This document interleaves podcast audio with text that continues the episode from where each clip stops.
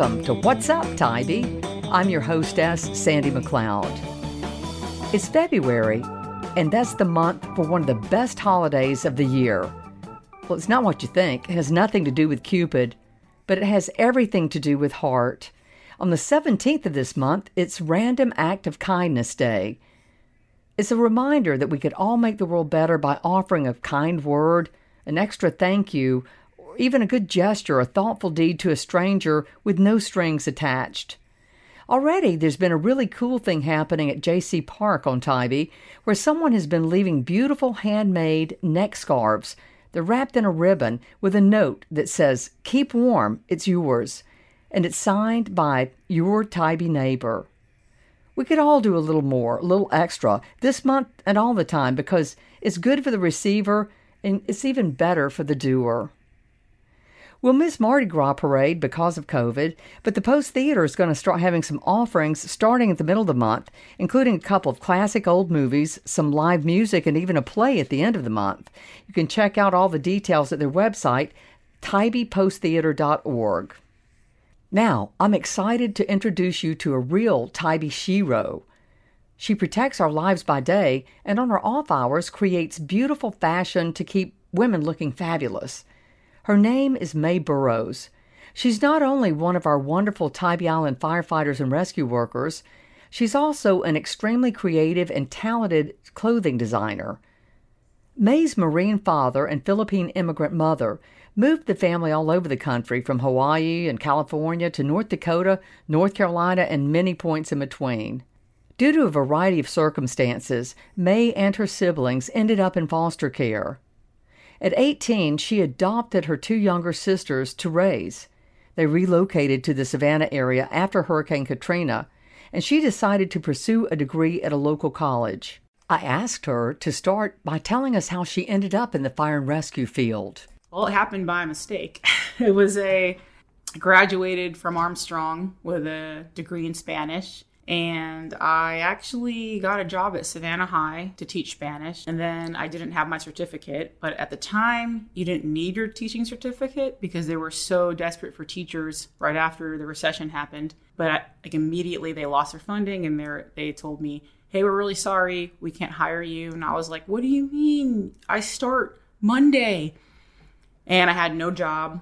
And my friend from Atlanta came to my house to visit me and she took us out to dinner and she was paying for everything and i said what are you doing? How do you have all this money? She's like oh i'm an emt now. I'm like what is that? And she's like oh you know the people that drive the ambulances? I said yeah. And she goes i'm that. And i said oh. And she said oh there's a school here in savannah you can get your emt in a few months. And she's like you don't have a job? You could do this. How much money do you have saved? And i said at the time i had about $1200 and that was it to my name and she said oh that yeah well just just drive there and you could pay and enroll and I'm, someone will hire you. Maybe a a fire department would hire you because you're so athletic and you ride your bike all the time a few hours of my life, I got in the car, I drove to that school, and I registered for EMT class. And I had no desire or anything to do anything like that my whole life. I was a lifeguard ever since I was 15, but I kind of gave up on being a beach lifeguard, you know, when I got older and I was like, oh, this is my head's in the clouds. I can't do that. I remember just, oh, I want to be like Baywatch because I love the beach. My parents would always have to pull me out of the water and say, we have to go now, May. You can't just stay all day at the beach. So that's how I started my career was just a few hours decision with my friend. Well, her friend was right. It didn't take any time to get a job after she completed her training, and the employer was a great fit to help her grow into the field. I was working the bicycle taxis um, downtown in Savannah, Savannah Pedicab, and going to EMT school and working at um, a store. And when I graduated from EMT school, I got a job within two weeks at a fire department as an EMT. Um, it was called Southside at the time. And then they put me through fire school. And that company was very unique because they had their EMTs and paramedics on ambulances. And then when they had a fire, you respond on the ambulance with your gear, and then you fight the fire with the fire truck. So there was kind of a joke that like you see more fire on an ambulance there than you do on the fire truck. So, but you were cross trained. It was a really quick way to learn. You're in an ambulance, and all of a sudden you get a fire. It was it's fun fighting a fire. It's it's you feel like you're battling something when you do it.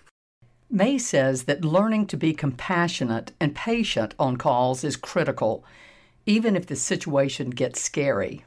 This is a hard time for them. Even if it's to me, I, I would just be like, "Oh, you sprained your ankle, you're fine." But you, to them, it's sometimes that that is the biggest thing that will happen to them for 25 years. So you you have to treat this person as you know exactly how they feel and give them compassion because it's important to them. So you have to give them your time and perspective is probably the hardest thing. I had to learn it. So sometimes um, on the ambulance, um, and it wasn't because of what was happening necessarily, because um, I got a piece of advice like we're there to help and we didn't cause whatever happened. So we didn't cause the heart attack. We didn't cause the accident. I think the scariest situations I've been in, they've been okay, is because I had to explain to people that's a family member sometimes. They're just scared because something's happening to their family member. They'll be they'll say, save my mother, help. And you have to explain, like, I'm here to help you. And some people, and I don't hold it against them, they'll threaten you but it's it's not because they want to hurt you. It's because they're scared because their loved one's in danger. And I've had not on Tybee, absolutely not, but I've had people pull guns on me. Yep. And sometimes they don't know what you're doing to their family member because like sometimes you have to like use the cardiac monitor and give them electricity sometimes and they don't know what you're doing to their family member. They just think you're hurting their mom or their dad and they'll get upset and you have to explain. But I'm fortunate to say 100% of the time, once I've explained, I'm here to help you, I'm here to help your family, I'm not here to hurt you. That's why I came here.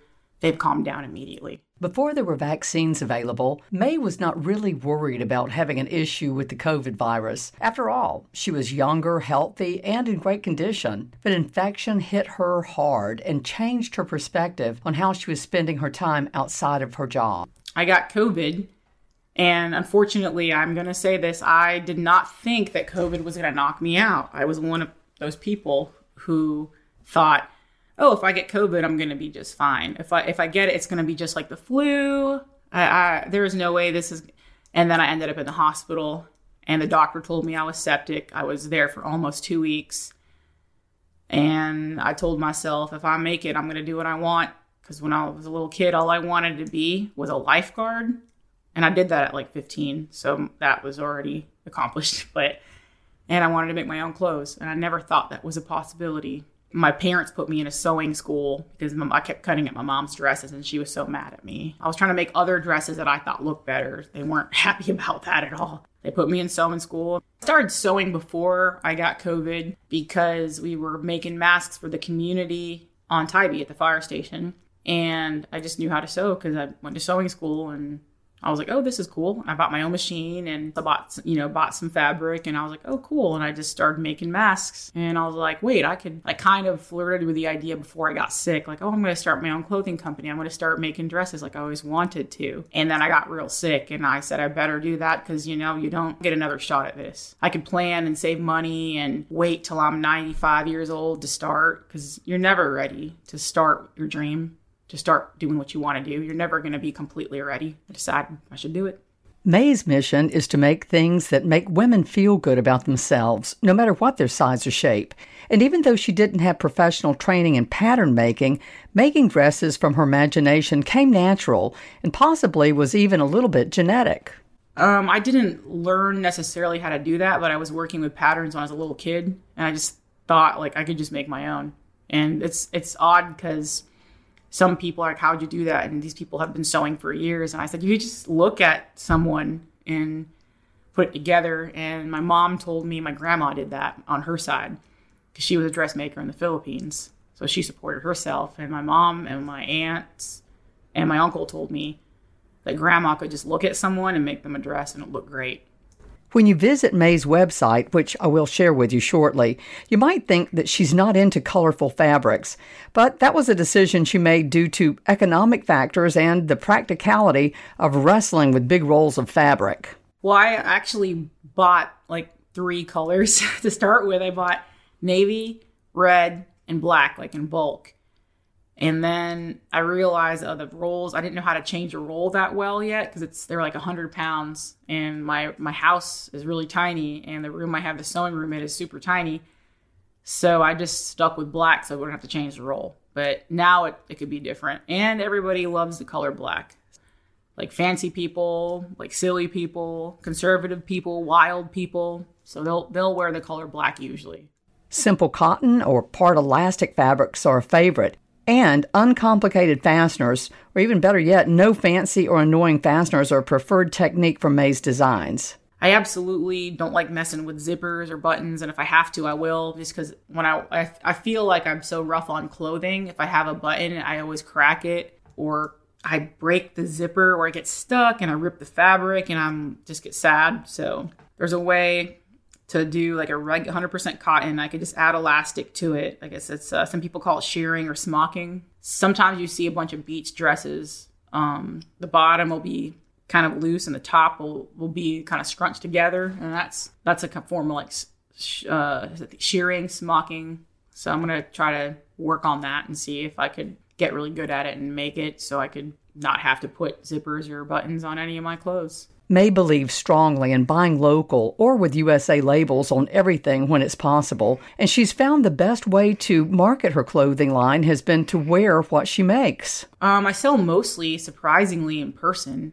So people will see me, people I don't know, and they'll ask where I got my dress, which I've been wearing clothes for 38 years of my life, and no one's ever chased me to ask where I got my clothes. I remember the first time it happened was I was at the store and I had this camo dress on. And my sister said, I said, I don't, I don't know about this. As before I even opened up my store, like before I even opened up selling dresses. And she was just like, just wear it in public and see what happens. I said, okay. So I went to the store, was pushing my cart, and this woman ran after me, and I was kind of scared because I was like, what? why is she running after me? And she was like, where'd you get your dress? I was like, I made it. She's like, you did? And I was like, yes. Would you like one? And I, I gave her my card. And if I go out sometimes, like, um, come, uh, I'm, I don't, I don't, I'm not really sure from an interesting shape, but I don't look like a lot of people that are on the cover of magazines. So a lot of other women see me and they're like, where did you get your dress? And it's kind of mind blowing to me because I've really never been asked about the clothes that I buy. And I'm not trying, like, I'm not, I'm not, I don't wear a sign that says like I made my dress. It's just people come up and ask me. May says she got a life changing piece of advice one time when she was feeling frustrated and cheated because of her life during foster care and during other tough times. It reminded her of the power of gratitude and helped her learn to really always count her blessings. In this life, no one has to help you. If someone does, it's great. Appreciate it. But there is no one and nothing that says anybody has to be nice to you, appreciate you, care for you, or anything. So anyone does, just appreciate it. So at that moment, I just realized like I need to stop being so entitled and stop blaming everybody else. Now I'm just surprisingly really happy doing what I have the privilege to do. Like both my jobs, like designing clothes, and it's something I, I never saw myself doing either of these things when I was a kid.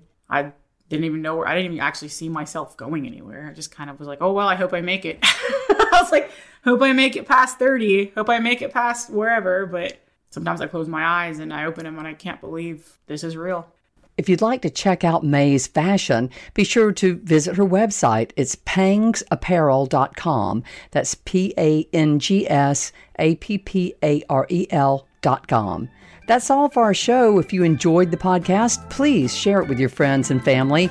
And let me know if there's people or topics on our island that you'd like to know more about. I'm Sandy McLeod. Until next time, be safe, and I hope you'll bring your ears back for the next episode of What's Up Tybee.